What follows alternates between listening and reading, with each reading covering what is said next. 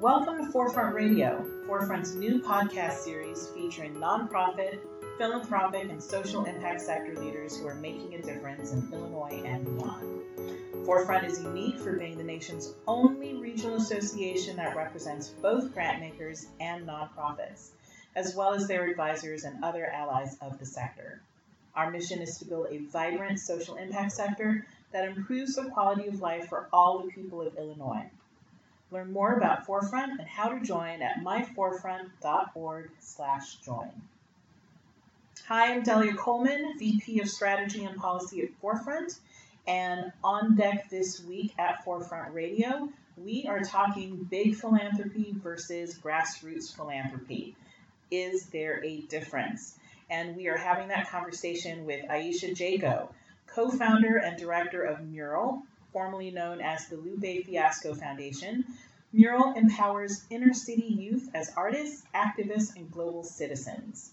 Mural also works with many Chicago based organizations to provide comprehensive social services and artistic programming for inner city youth and their families. Thank you so much, Ayesha, for joining us today. I have been looking forward to this conversation. You are the co founder and director of Mural. And what were what were, what were you what was your old name? We are formerly the Lupe Fiasco Foundation, so we transitioned in a rebranding um, that we experienced in the organization about a year ago, Mm-hmm. and we chose the name Mural, which is an acronym for Magnifying Urban Realities and Positively Affecting Lives. Um, we still have pretty much the same programming. We have swapped out things that we had in our early days and inception, but yeah. Okay. So I asked about that because we've been familiar with uh, the Lupe Fiasco Foundation for a couple of years, but then there was always this question what does the foundation do exactly? And then you and I had a chance to talk a few months ago, and I was just blown away by your grant making, but also your engagement in the community. So, could you tell me a little bit about, and tell our audience a little bit about uh, the community you work in and the problems that y'all are trying to address? Sure. A lot of that work is rooted in growing up in those communities and seeing some of the same problems that exist.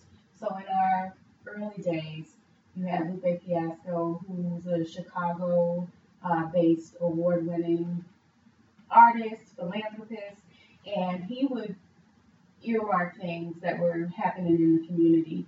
Like there was homelessness, and that was just more of a Chicago wide thing that he saw primarily in, in Wacker Drive. Um, at the time, I was working in CPS, and he wanted to adopt families and make sure they had warm meals.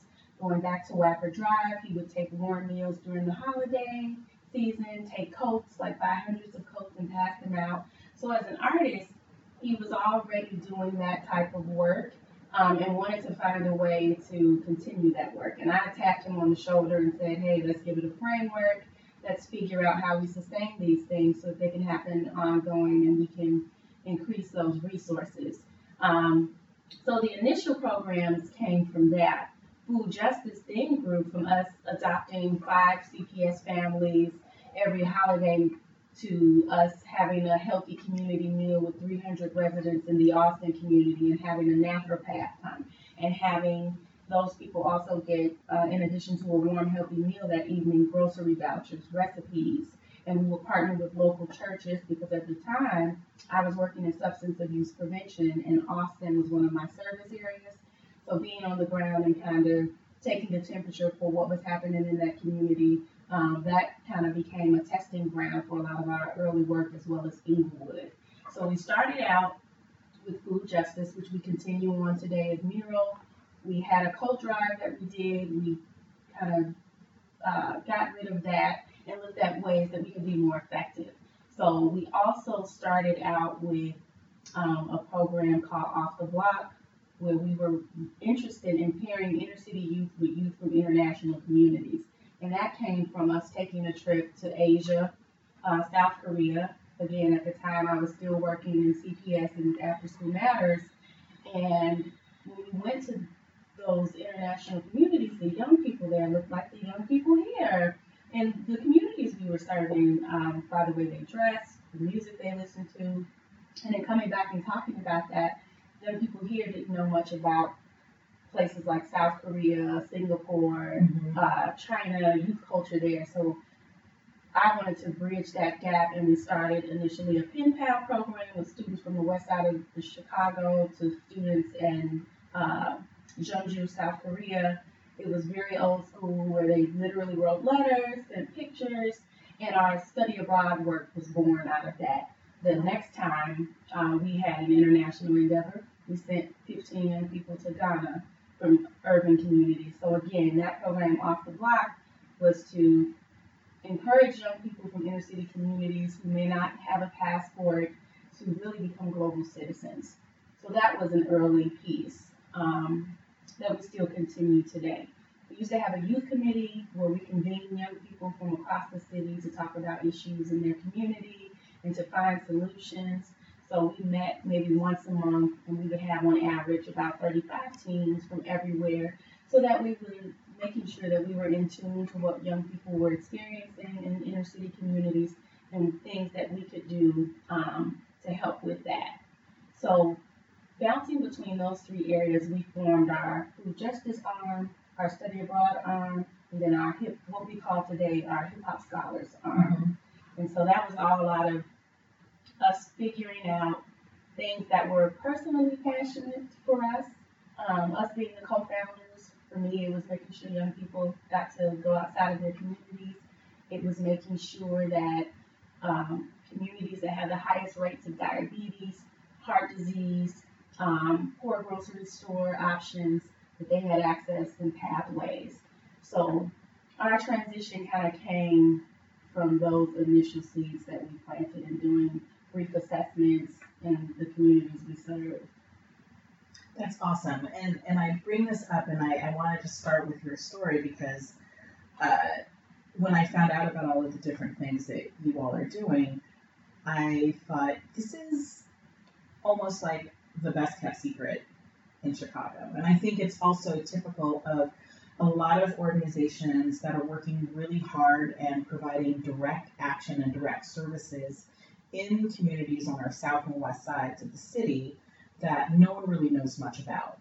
And uh, I kind of want to pivot slightly uh, to talk about how Mural's story um, isn't an outlier story, but is actually more typical of other organizations.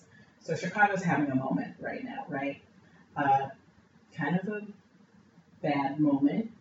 Um, but there's also an opportunity here for real structural and systemic change, particularly in engaging communities to solve the challenges.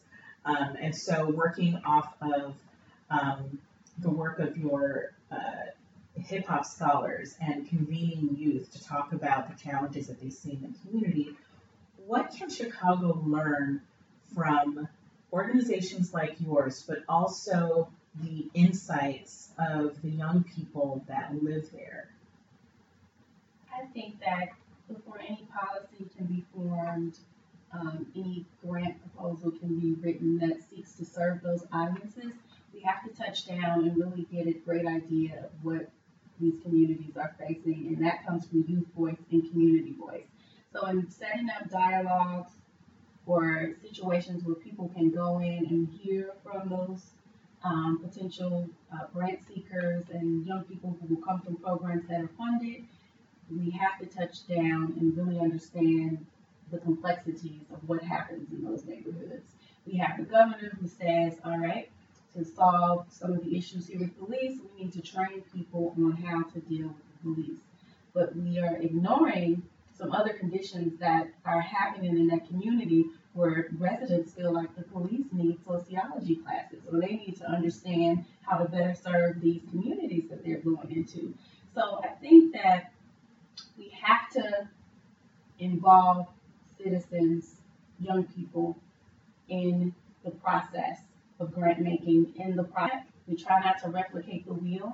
And one way that we do that and make sure that we're relevant is by touching down, by looking at who's doing the work by assessing if there's a gap, we go in and do that. But we cannot do that without having youth voice and community voice. So what that looks like is different in every community.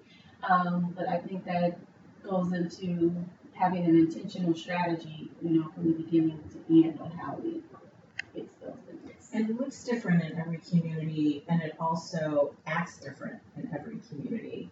Um, people uh, might assume, okay, this is a very clean, straight line assessment, evaluation, feedback, bam, service delivery.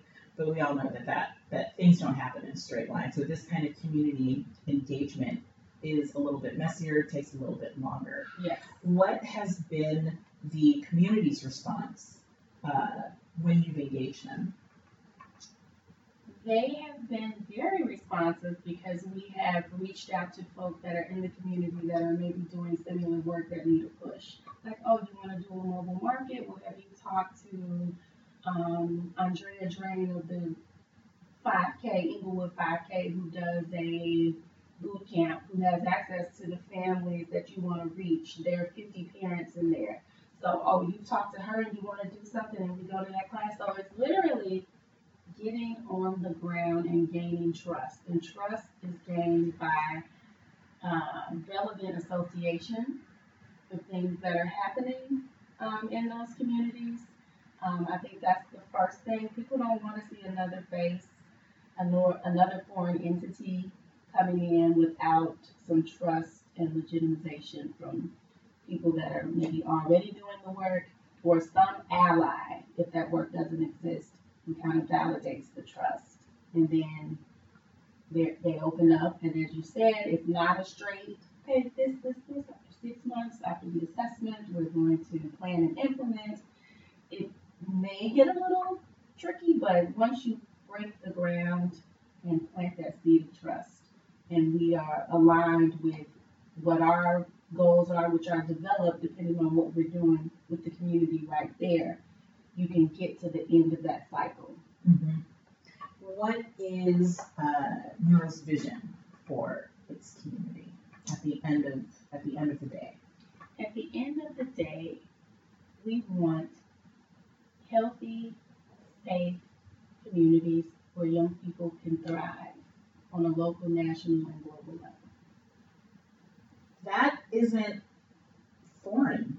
That is, I think, any community would want that same thing Mm-hmm. for its residents and for its young people.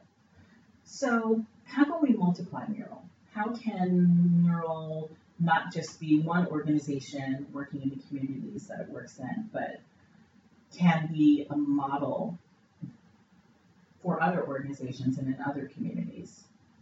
I think just the very nature of our name, when you look at what a mural is and what the process is for formulating that, if you in fact have a community, let's say it's a community creating a, a mural on a vacant wall under Mhm. a viaduct, and you get the artist maybe, you figure out what the theme is going to be, you may bring some young people in and elders to help create that piece.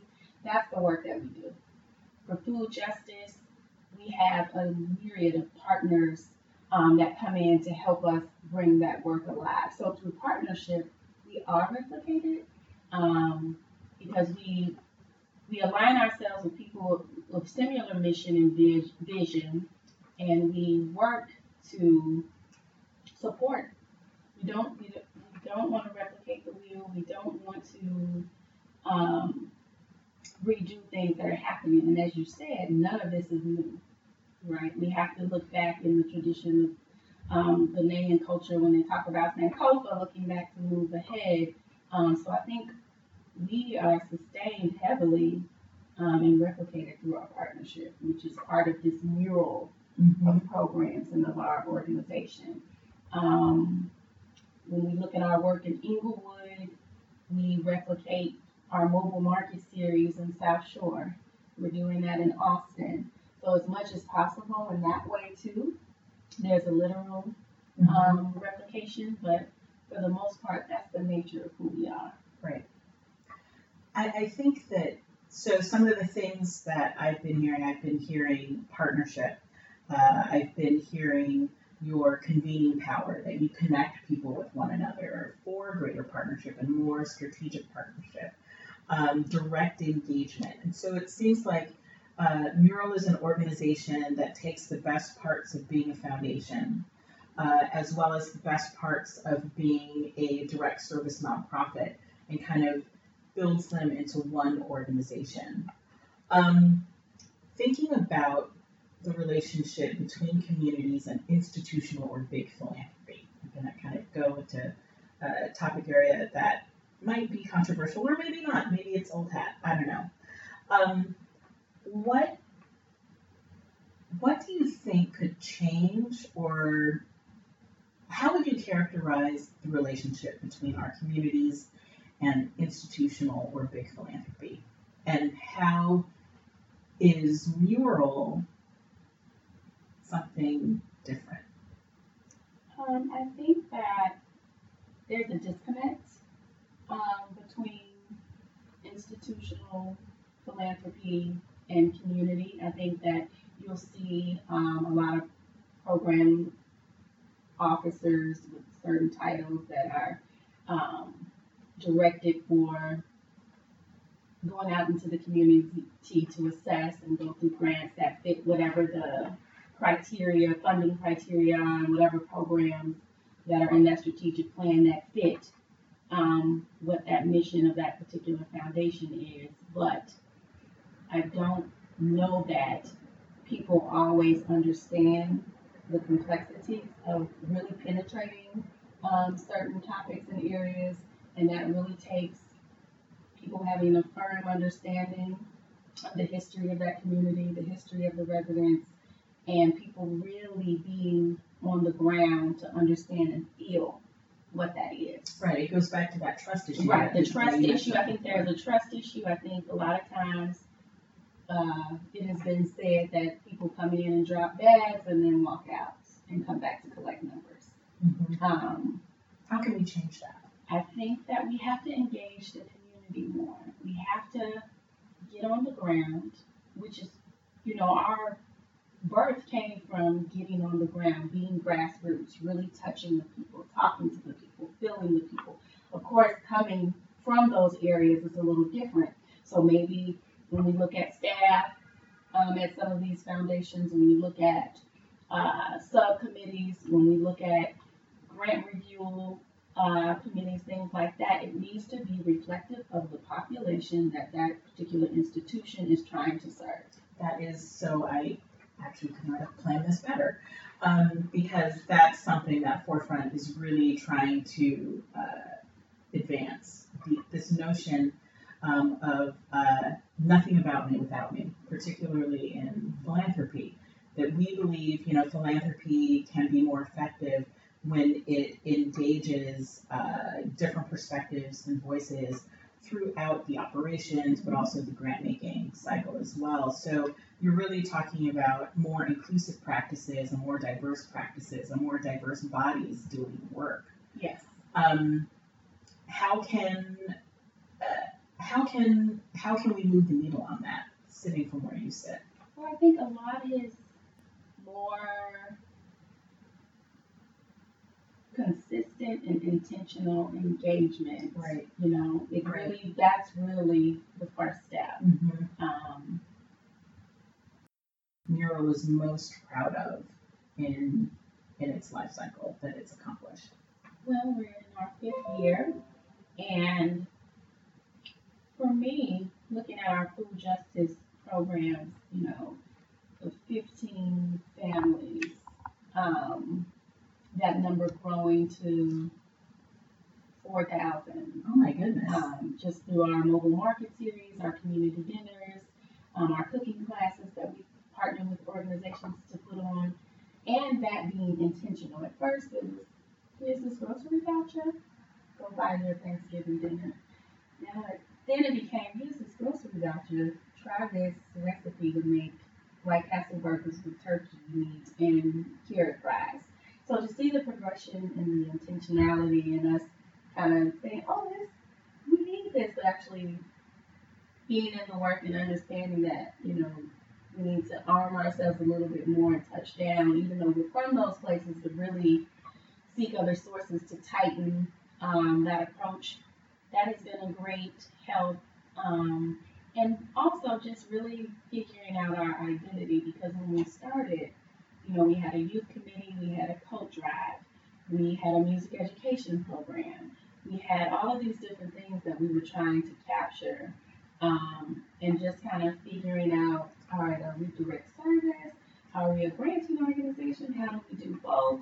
Finally finding that happy medium um, from an operational piece and finding community partners that help us not replicate the wheel, um, but continue to expand so that we go from 15 families to 4,000 has been a great milestone, I would say. Final question, uh, and maybe it's an unfair one. Uh, think ahead five, ten years. Where will Mural be? Five, ten years, Mural will serve more communities, more people. Um, we would have put a huge stamp in food insecurity here in Chicago as well as in our state. Um, we would have expanded our study abroad work where we have built a school in Ghana and we're sending kids from the west side to Ghana to study for summer. Um, That's amazing. I just want to interrupt right there. That is amazing. I think I grew up in South Central LA, and uh, growing up in South Central, you don't see outside of South Central. So the opportunity for kids on the in inner city neighborhoods to see the world, that's just amazing. Yes, and for us, it's important to literally get off the block. You know, Mhm. even if that means that initial trip is to the north side to understand some local culture of an international place you're going to go visit. Um, we believe in that. So definitely just expanding in those areas that we feel would have the most impact. Um, so five, ten years, you see us bigger, stronger, and meaningful in the areas we initially started in. How can people engage with Mural? to engage with us, if you want to volunteer, um, you can go to our website, which we are still, lupefiascofoundation.org. Um, there, we have information about our initiatives. You can find past newsletters. There's a volunteer form there. You can check us out on social media. Um, Twitter is at We Are Mural, as well as Instagram. Our Facebook page is Mural Chicago. So you can find us in those ways. We also have some forums coming up. We're still celebrating our fifth year. Um, so there will be some information coming about that. So in those ways, primarily. Awesome. Awesome. Well, thank you so much for your time. This has been a really great conversation, and I'm just really happy that Forefront has an opportunity to kind of uncover a hidden gem in our community and to really encourage everyone to check out Mural's mission, um, check out the work that they're doing, and really consider uh, engaging with them in some way because I totally agree with you. If we're going to solve the myriad challenges facing Chicago, our communities are the key. And so thank you for your work and thanks for joining us. Thank you for having me. Ayesha, thank you so much for joining us. I think this is one of our favorite podcasts that we've ever done. Um, for more information on Forefront's work in building a vibrant social impact sector, visit myforefront.org. Be sure to subscribe to Forefront Radio on iTunes so you don't miss an episode, or find us on SoundCloud. If you like what you heard, send us a tweet at myforefront.